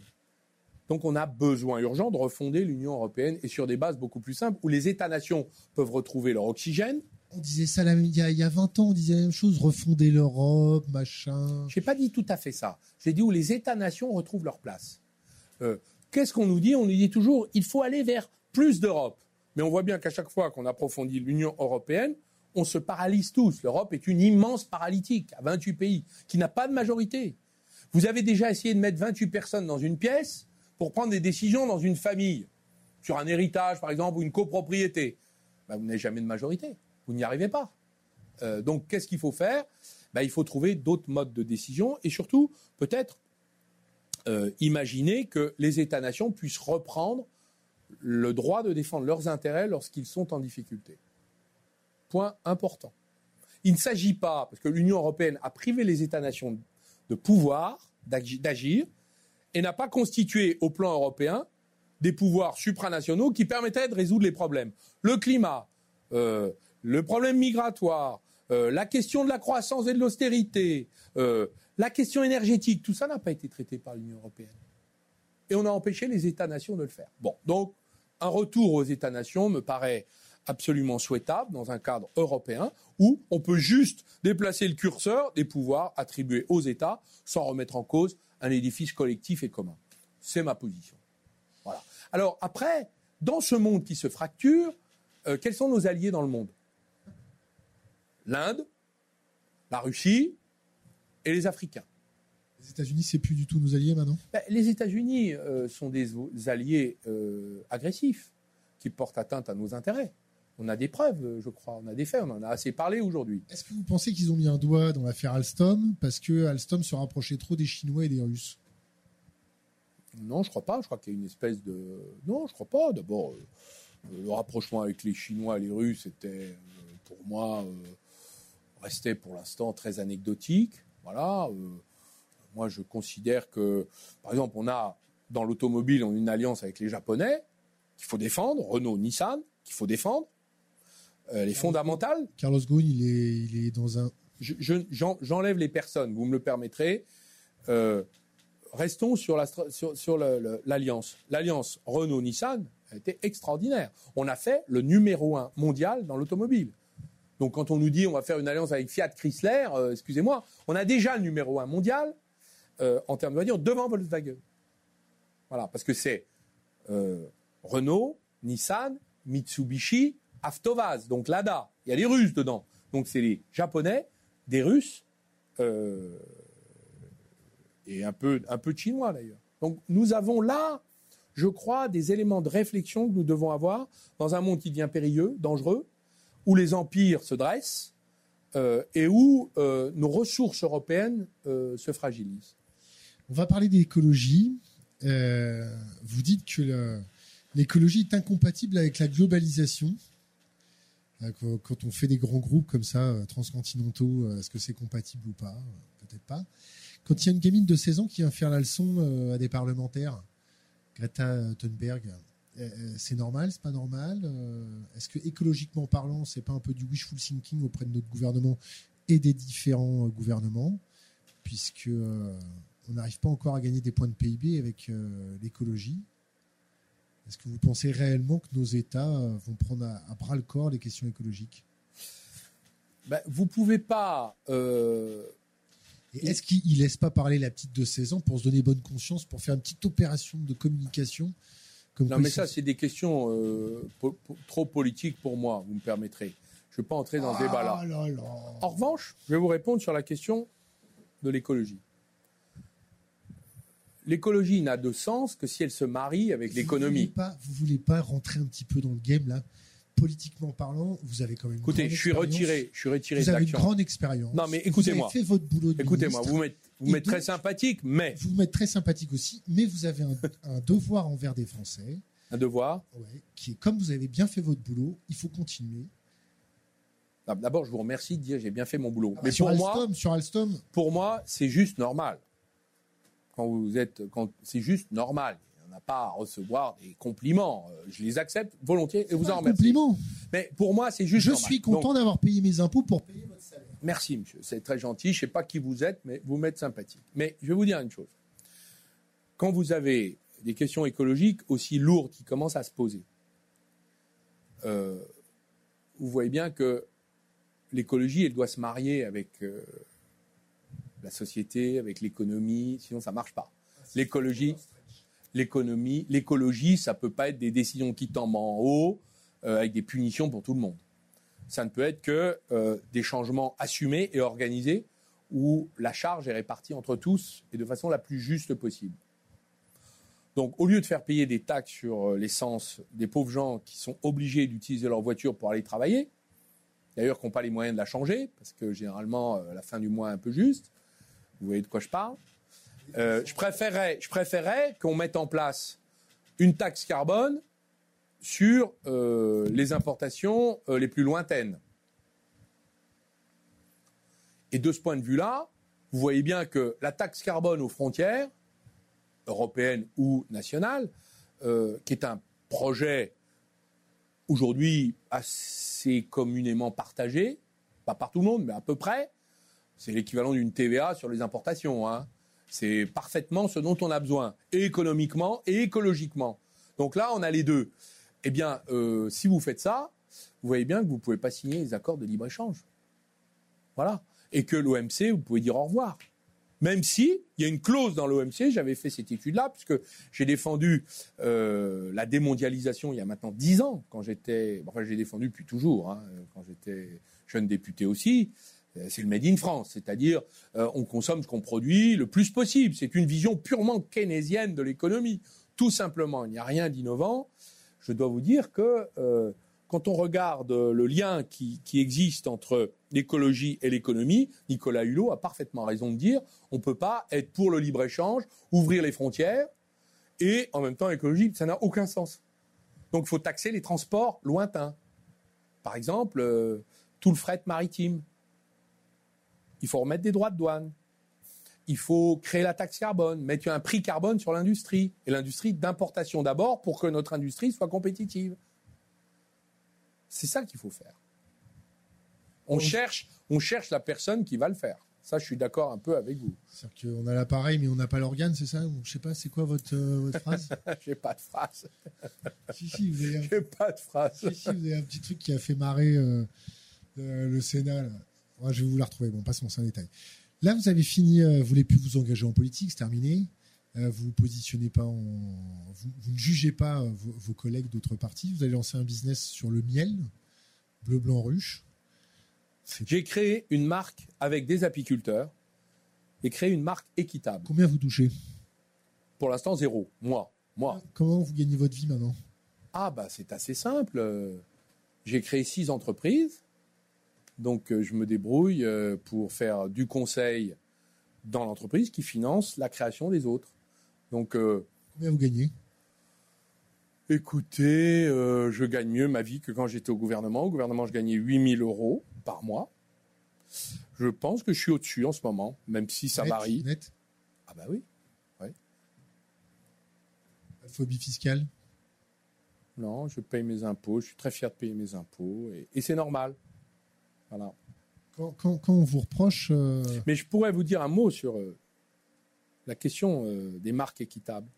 On a créé Bleu Blanc Ruche avec des apiculteurs. Et on a décidé de faire une chose, parce qu'aujourd'hui, il y a un effondrement de l'apiculture en France, pour des raisons environnementales, mais pas seulement, aussi économiques. Car vous avez, quand on regarde la géopolitique de ce produit-là, qui est le nectar fabuleux euh, du travail des enzymes des abeilles, qui est le miel, vous avez une géopolitique, une cartographie absolument extraordinaire. Il y a eu une enquête de la Commission européenne et du FC Que Choisir qui a démontré qu'il y avait euh, un tiers à peu près des premiers prix de la grande distribution en Europe et en France qui euh, contenaient euh, du miel frelaté, c'est-à-dire du sirop de sucre vendu au prix du miel, et qui en fait sont conçus dans les grandes usines euh, à miel artificiel euh, chinoises qui cassent le prix du miel en mettant du sucre indétectable et se retrouvent mélangés par du commerce euh, de la grande distribution. Vous avez aujourd'hui des conditionneurs qui sont des mélangeurs.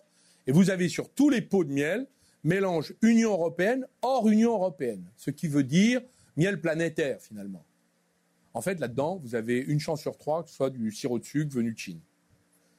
Détection par la Commission européenne et UFC que choisir, une association de consommateurs. Donc nous, on a dit aux consommateurs, écoutez, nous, on va vous tracer le miel, on va le garantir origine France, on va mieux payer l'apiculteur. Donc on va acheter le miel chez lui entre 5 et 18% plus cher. Et en contrepartie, il va augmenter son nombre de ruches, c'est-à-dire organiser le repeuplement. Donc si tous ceux qui veulent euh, consommer du miel origine France garantie avec le nom de l'apiculteur sur le pot, ils prennent bleublancruche.fr sur le site internet, ils pourront trouver ces miels. Alors ce qui est intéressant, c'est que c'est un voyage gustatif à travers tous les miels de France, parce qu'en fait, l'abeille fait parler la plante. L'acacia des Vosges, euh, la, le, la, bruyère des Landes, le tilleul de, de Bourgogne. La fleur de, de, printemps. Voilà. Donc cette entreprise est une entreprise qui maintenant réalise, euh, qui est sur une, une, trajectoire de 400 000 euros de chiffre d'affaires. Peut-être qu'on fera même encore plus.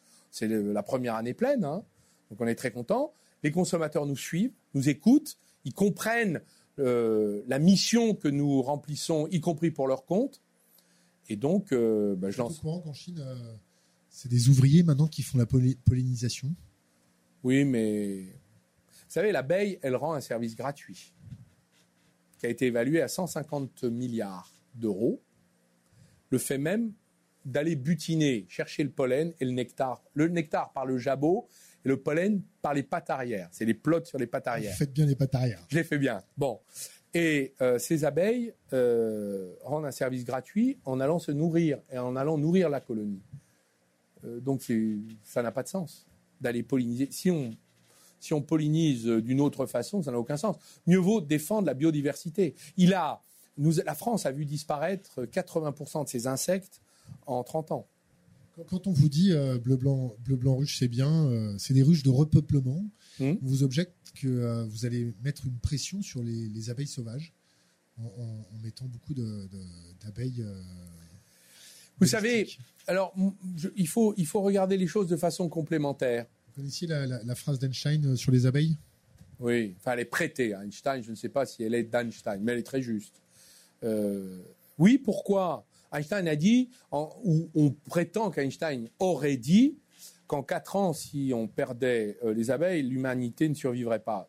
C'est pas tout à fait faux, parce que les abeilles sont responsables de la pollinisation de 35% de l'alimentation humaine. C'est-à-dire tous les fruits et légumes, hormis les pommes de terre et euh, les céréales. Bon, vous enlevez ça, 35% d'alimentation humaine avec la population et sur la planète, imaginez ce qui se passe. Les chaos, les guerres, les affrontements. Donc je pense qu'on va au-devant de graves difficultés. Donc défendre l'abeille, c'est défendre la survie euh, de l'espèce humaine et attachée. Et donc, euh, euh, les abeilles sauvages ne sont pas en compétition avec les abeilles domestiques. Pourquoi? Parce que d'abord, il n'y en a plus assez. Donc plus il y en a, mieux c'est, qu'elles soient sauvages ou domestiques. Et surtout, l'abeille domestique a plus de chances de survivre dans le monde hostile aujourd'hui euh, déclaré à l'abeille.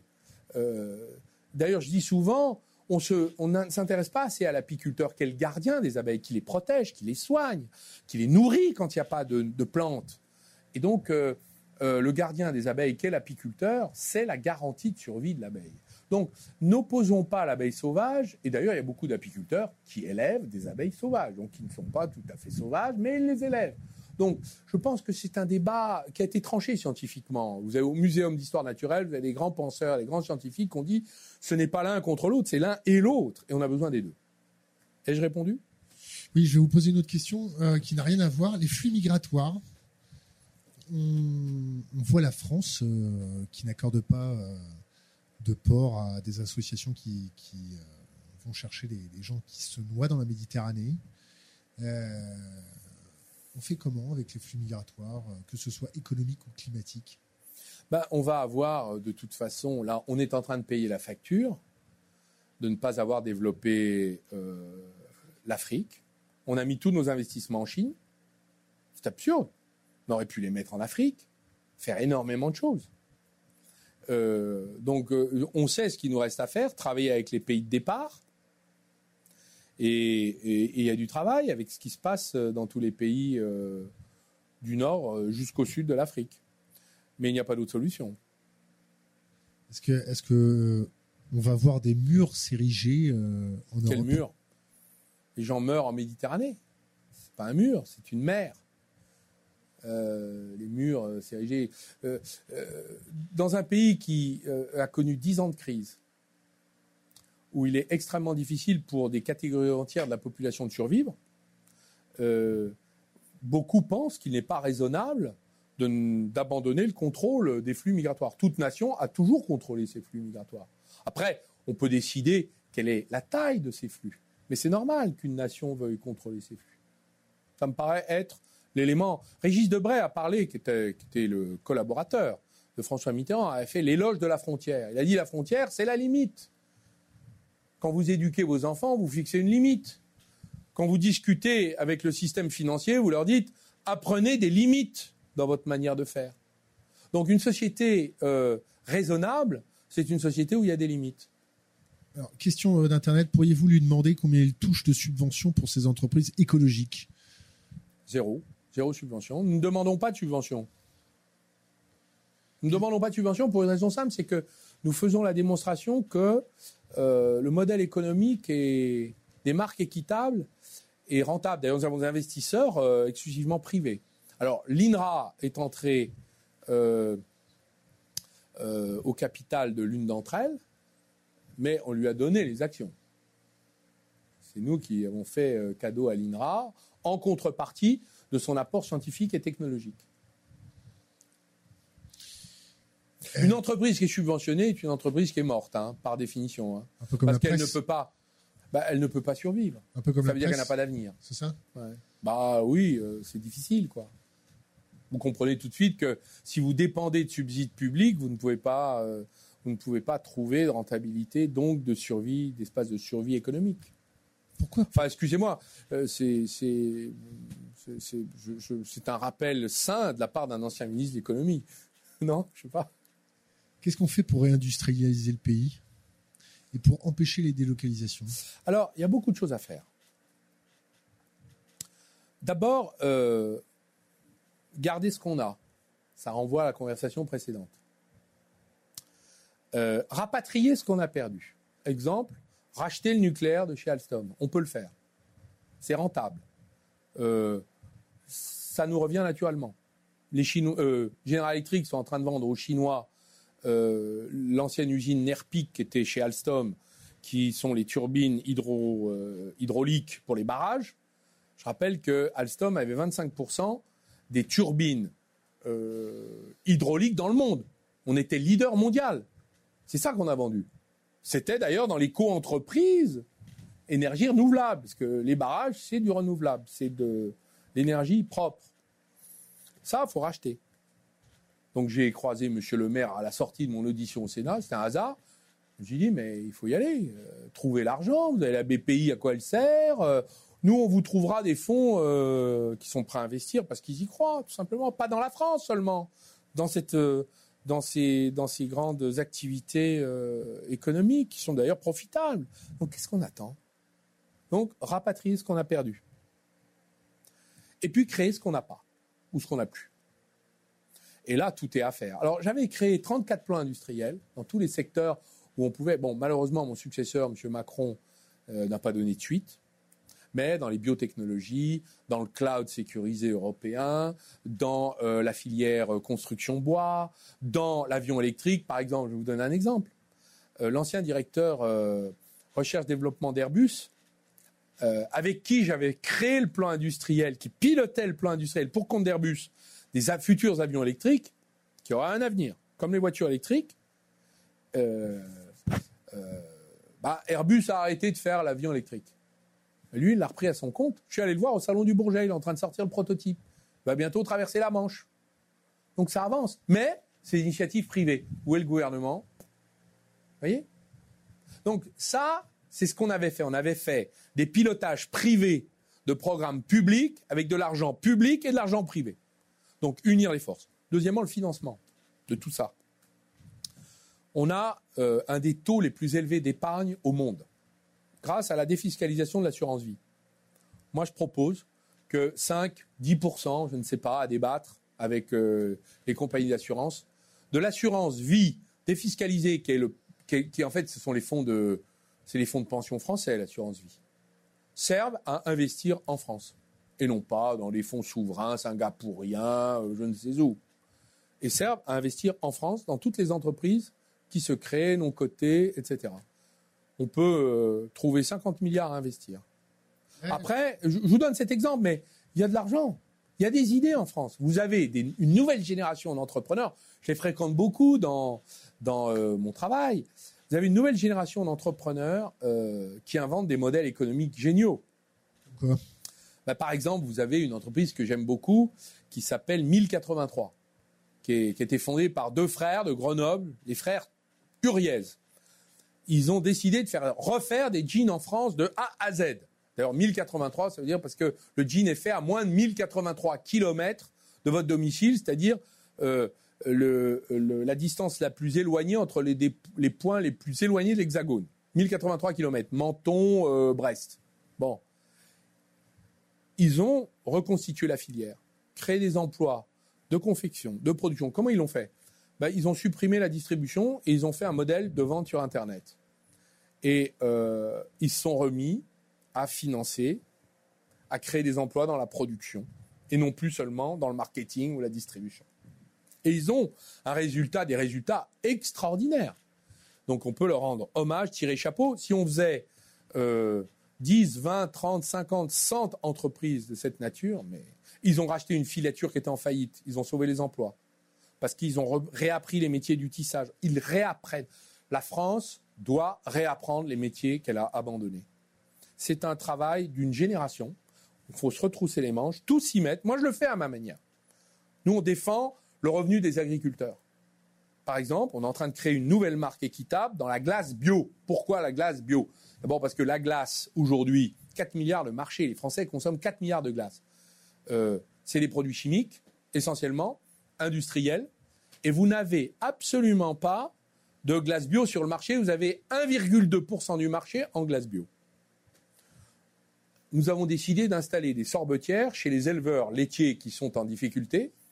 Et surtout, eux vont fabriquer des petits ateliers de production de glace bio à partir de leur lait bio, où on va acheter le lait beaucoup plus cher et permettre de les rémunérer pour leur travail. Et tout ça formé par un directeur technique et un meilleur ouvrier de France glacier. Voilà notre. Euh, et vous savez qui est venu investir dans ce projet? Des Japonais. Donc on peut le faire.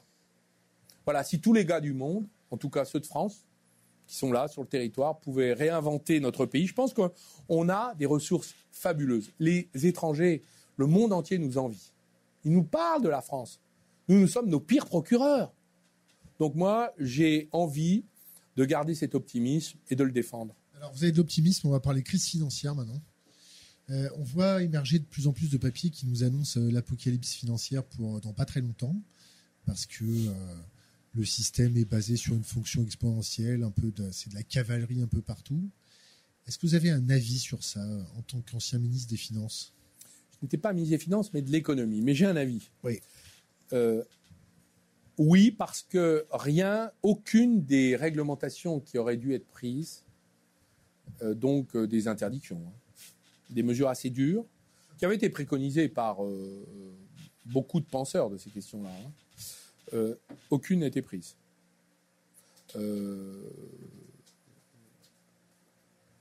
on a durci la législation sur les banques pour éviter les crises systémiques, c'est-à-dire les systèmes de propagation des futures crises, mais les bulles, elles sont là.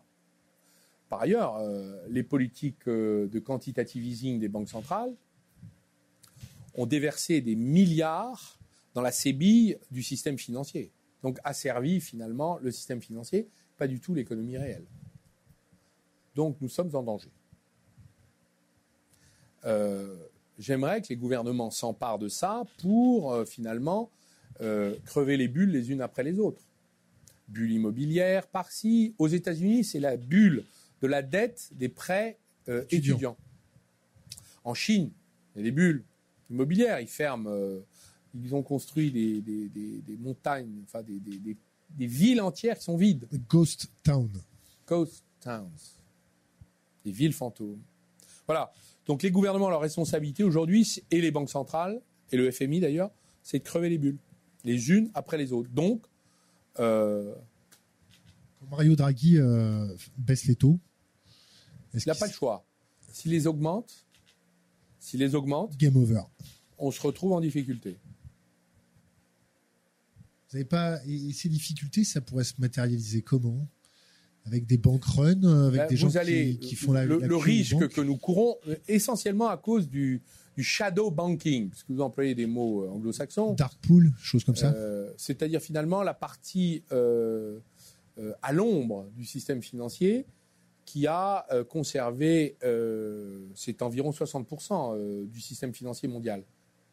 Hein, il, y a, des livres qui ont été écrits par des, anciens membres d'autorités indépendantes financières qui, expliquent très bien ce mécanisme. Donc, c'est ça, c'est de là que vient le danger. Il n'y a pas de réglementation qui a été prise sur le, sur le sujet et c'est là qu'il faudrait le faire. Là, il y a une urgence, par exemple. Il y a une urgence le fait d'avoir un, ancien banquier d'affaires en tant que président de la République, c'est bien, c'est pas bien pour euh, gérer ce type d'urgence? Écoutez, je vous ai dit que je ne répondais pas aux questions personnelles. Sur Macron? Sur quiconque. C'est notre président? Vous avez voté pour lui ou pas? Euh, Ça ne vous regarde pas. Je ne révèle pas ce que je vote dans l'isoloir. Ah, il est dur, hein. il est dur en affaires. On arrive bientôt à la fin de notre interview. Euh, est-ce que vous avez des sujets que vous voulez aborder avec nous? Bah, écoutez, d'abord, euh, non. Je crois que si j'ai répondu à vos internautes euh, et à vos préoccupations, euh, je pense que nous avons entre les mains des ressources fabuleuses et que la France a besoin d'unité.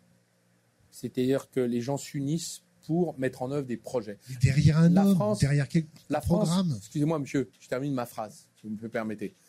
La France a besoin de se mettre en mode projet. Voilà. Et c'est pas un projet, c'est des projets.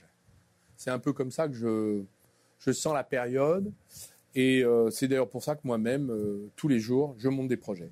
Donc vous en entendrez bientôt parler. En tout cas, merci de m'avoir permis. Est-ce que je peux Non, faire une page fini. de publicité Non, non, après, après, après. La Non, dernière, attendez, une page de la- publicité. après, après, la dernière question, Ah c'est bon. laisser un conseil aux jeunes générations, quelque chose d'impérissable, une bouteille à la mer. Et après, on pourra faire ce que vous voulez. Alors, euh, aux jeunes générations, je leur dirais, unissez-vous avec des gens qui sont vos contraires, qui sont vos différents, qui n'ont pas euh, euh, vos origines, votre histoire, votre géographie, votre religion, votre couleur de peau, peu importe. Et montez des projets ensemble. Vous les réussirez.